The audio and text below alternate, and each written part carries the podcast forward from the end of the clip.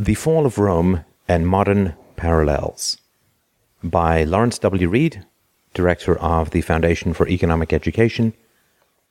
This was a talk given in 1979.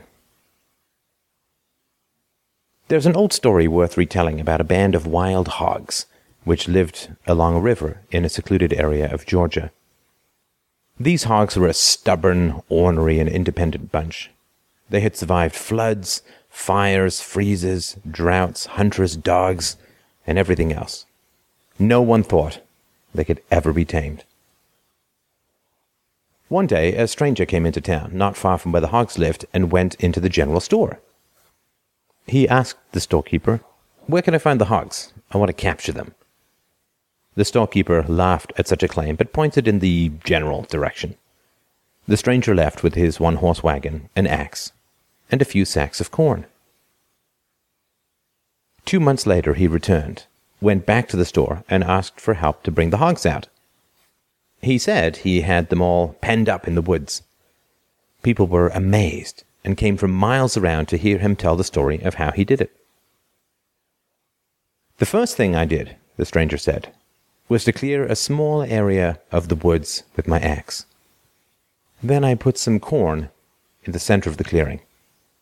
At first, none of the hogs would take the corn.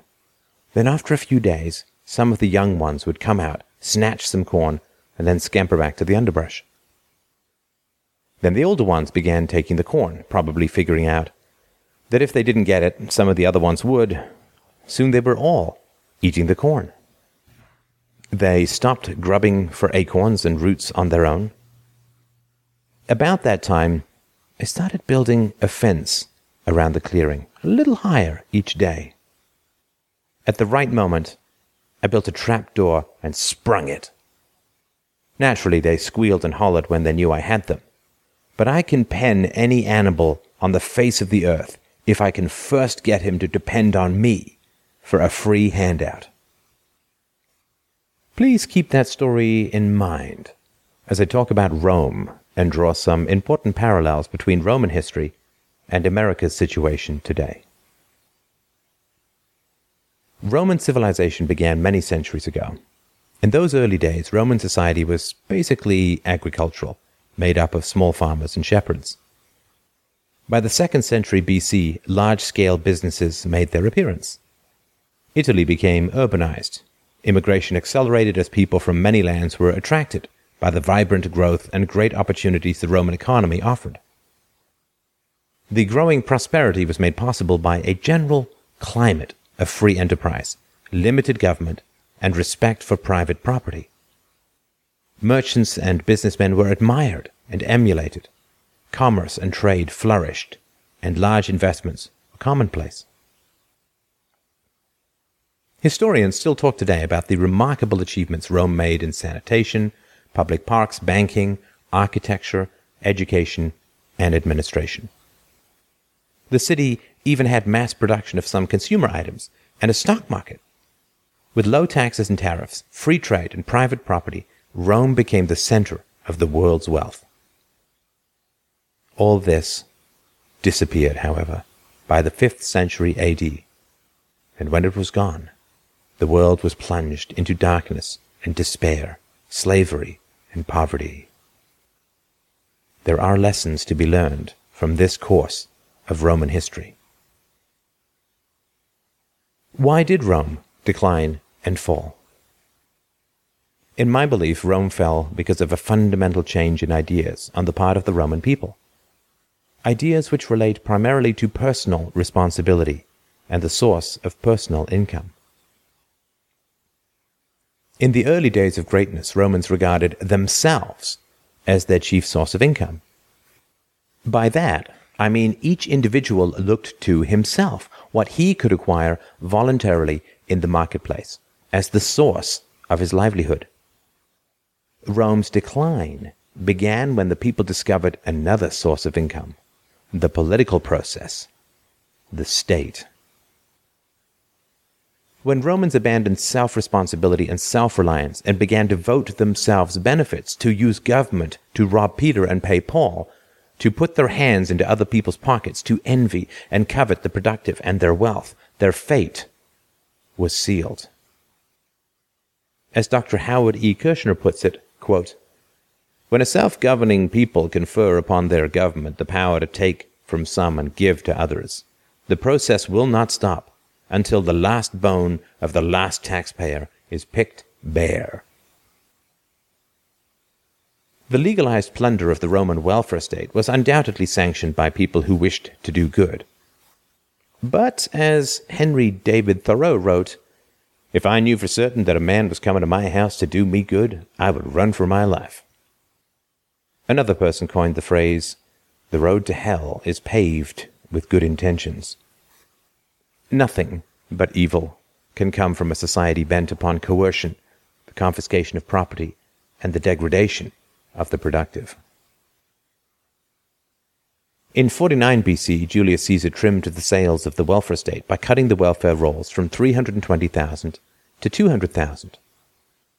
About 45 years later, the rolls were back up to well over 300,000. A real landmark in the course of events came in the year 274.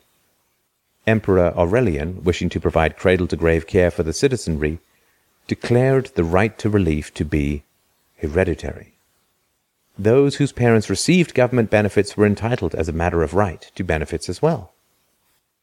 And Aurelian gave welfare recipients government baked bread, instead of the old practice of giving them wheat and letting them bake their own bread, and added free salt, pork, and olive oil. Not surprisingly, the ranks of the unproductive grew fatter, and the ranks of the productive grew thinner. I am sure that at this late date there were many Romans who opposed the welfare state and held fast to the old virtues of work, thrift, and self reliance. But I am equally sure that some of these sturdy people gave in and began to drink at the public trough, in the belief that if they didn't get it, somebody else would. Someone once remarked that the welfare state is so named because in it, the politicians get well and you pay the fair. There is much truth in that statement. In Rome, the emperors were buying support with the people's own money. After all, government can give only what it first takes. The emperors, in dishing out all these goodies, were in a position to manipulate public opinion. Alexander Hamilton observed Control of a man's subsistence is control of a man's will. Few people will bite the hand that feeds them. Civil wars and conflict of all sorts increased as faction fought against faction to get control of the huge state apparatus and all its public loot. Mass corruption, a huge bureaucracy, high taxes, and burdensome regulations were the order of the day. Business enterprise was called upon to support the growing body of public parasites. In time, the state became the prime source of income for most people. The high taxes needed to finance the state drove businesses into bankruptcy, and then nationalization. Whole sectors of the economy came under government control in this manner. Priests and intellectuals extolled the virtues of the Almighty Emperor, the provider of all things. The interests of the individual were considered a distant second to the interests of the Emperor and his legions. Rome also suffered from the bane of all welfare states inflation. The massive demands on the government to spend for this and that created pressures for the creation of new money. The Roman coin, the denarius, was cheapened and debased by one emperor after another to pay for the expensive programs. Once 94% silver, the denarius by 268 AD was little more than a piece of junk containing only 0.02% silver. Flooding the economy with all this new and cheapened money had predictable results. Prices skyrocketed, savings were eroded, and the people became angry and frustrated. Businessmen were often blamed for the rising prices, even as government continued its spendthrift ways. In the year 301, Emperor Diocletian responded with his famous Edict of 301, this law established a system of comprehensive wage and price controls to be enforced by a penalty of death. The chaos that ensued inspired the historian Lactantius to write in 314 AD, quote, After the many oppressions which he put in practice had brought a general dearth upon the empire, he then set himself to regulate the prices of all vendible things. There was much bloodshed upon very slight and trifling accounts, and the people brought provisions no more to markets, since they could not get a reasonable price for them. And this increased the dearth so much that at last, after many had died by it, the law itself was set aside. All this robbery and tyranny by the state was a reflection of the breakdown of moral law in Roman society. The people had lost all respect for private property. I am reminded of the New York City blackout of 1977, when all it took was for the lights to go out for hundreds to go on a shopping spree. The Christians were the last to resist the tyranny of the Roman welfare state. Until 313 AD, they had been persecuted because of their unwillingness to worship the emperor. But in that year, they struck a deal with Emperor Constantine, who granted them toleration in exchange for their acquiescence to his authority. In the year 380, a sadly perverted Christianity became the official state religion under Emperor Theodosius. Rome's decline was like a falling rock from this point on.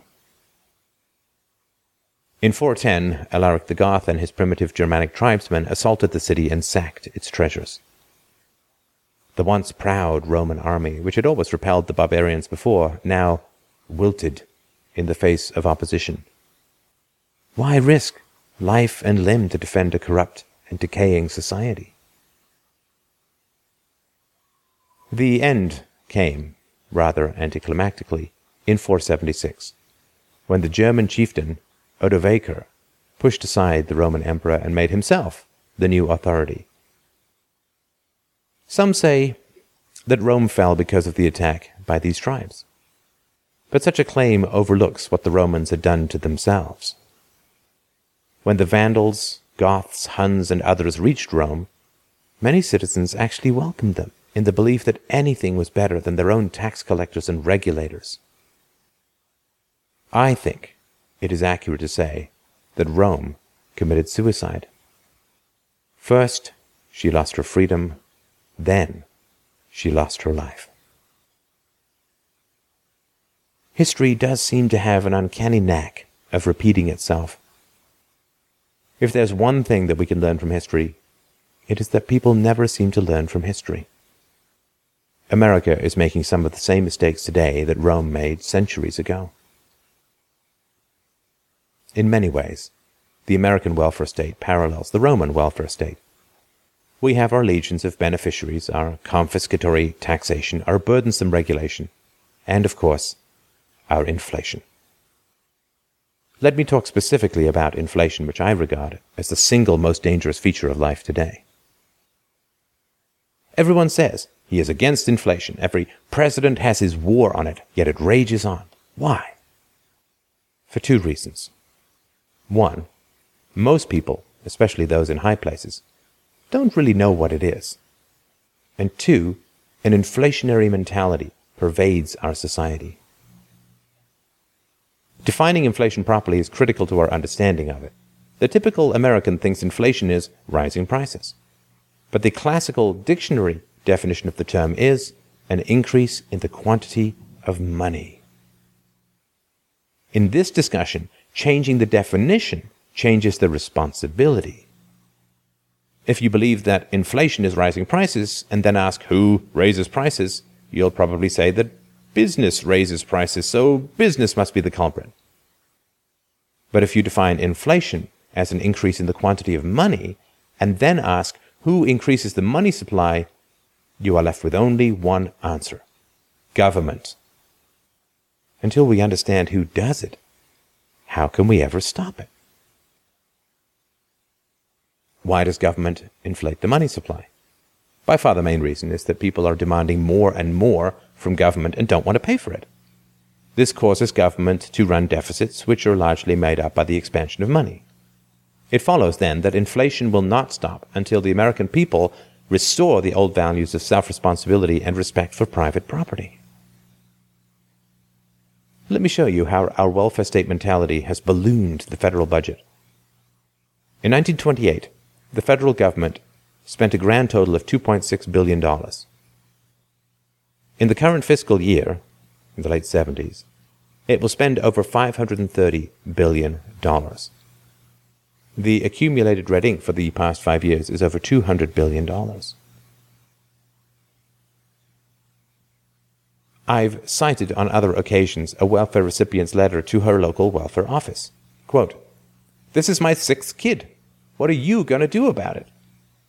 Implicit in that letter was the notion that the individual's problems are not really his at all.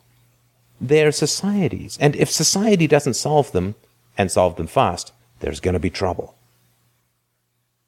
I submit that our economy can withstand a few thousand or even a million people who think that way, but it cannot bear up under tens of millions practicing that destructive notion. Today, what business, what school, what union, what group of individuals is not either receiving some special favor, handout, or subsidy from government, or at least seeking one? There's no longer any reason to wonder why we have inflation. According to Dr. Hans Sennholz of Grove City College, the development of the American welfare state has come in two phases. In the first phase, roughly from the turn of the century to 1960, we relied mainly on ever increasing tax rates to finance the expensive government programs.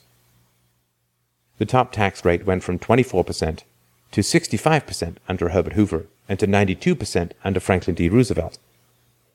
The decade of the 1950s was one of stagnation under these oppressive capital confiscating rates. So we had to find a supplementary method to raise the needed revenue. The second phase of the welfare state began in the 1960s with a deliberate policy of massive annual deficits in the federal budget and an addiction to the printing press. The demands to spend for this and spend for that, which I have mentioned above, have merely provided the fuel for these massive deficits. America's dilemma is certainly of crisis proportions. We face collapse and dictatorship if inflation is not stopped and the growth of government is not checked. But Rome's fate need not be ours. Our problems stem from destructive ideas, and if those ideas are changed, we can reverse our course. A nation that can put a man on the moon can resolve to mold a better future. Let's reject the destructive notions of the welfare state and embrace the uplifting ideas of freedom, self reliance, and respect for life and property. This is an article from the same author 30 years later, published 24 February 2009. Rome and the Great Depression. Commentators on the present financial crisis have noted some interesting parallels to the Great Depression of the 1930s. Even if we survive Washington's spending spree, Congress and the Obama administration could still tip us into catastrophe if they sharply raise taxes or tariffs, as Congress did in 1930 and 1932. But more ominous parallels to an earlier age should not escape our notice. Monumental sums for bailouts, staggering increases in public debt, concentration of power in the central government, a mad scramble by interest groups with endless claims on the treasury, demagogic class warfare appeals. These things ring familiar in the ninth year of 21st century America, just as surely as they dominated the ill fated Roman welfare state of two millennia ago. In the waning years of the Roman Republic, a rogue named Clodius ran for the office of tribune. He bribed the electorate with promises of free grain at taxpayer expense and won. Thereafter, Romans in growing numbers embraced the notion that voting for a living could be more lucrative than working for one. This set into motion Kershner's first law, named for the late economist Howard E. Kershner. Quote, when a self governing people confer upon their government the power to take from some and give to others, The process will not stop until the last bone of the last taxpayer is picked bare. Candidates for Roman office spent huge sums to win public favor, then plundered the population afterwards to make good on their promises to the rent seekers that elected them. As the Republic gave way to dictatorship, a succession of emperors built their power on the huge handouts they controlled. Nearly a third of the city of Rome itself received public relief payments by the time of the birth of Christ. In response to a severe money and credit crisis in 33 AD, the central government extended credit at zero interest on a massive scale. Government spending in the wake of the crisis soared. In 91 AD, the government became deeply involved in agriculture. Emperor Domitian, to reduce the production and raise the price of wine, ordered the destruction of half the provincial vineyards. Following the lead of Rome, many cities within the empire spent themselves deeply into debt. Beginning with Emperor Hadrian early in the second century, municipalities in financial difficulty received aid from Rome and lost a substantial measure of their political independence in the bargain. The central government also assumed the responsibility of providing the people with entertainment. Elaborate circuses and gladiator duels were staged to keep the people happy the equivalent of a $100 million per year in the city of Rome alone, is one modern historian's estimate of what was poured out on the games. Under Emperor Antoninus Pius, who ruled from 138 to 161 AD, the Roman bureaucracy reached mammoth proportions. Eventually, according to the historian Albert Trever, quote, the relentless system of taxation, requisition, and compulsory labor was administered by an army of military bureaucrats. Everywhere were the ubiquitous personal agents of the emperors employed to crush tax evaders. Well, there were plenty of taxes to evade. Emperor Nero is said by Roman historian Gaius Suetonius in De Vita Caesarum to have once rubbed his hands together and declared, Let us tax and tax again. Let us see to it that no one owns anything. Taxation ultimately destroyed the wealthy first, followed by the middle and lower classes.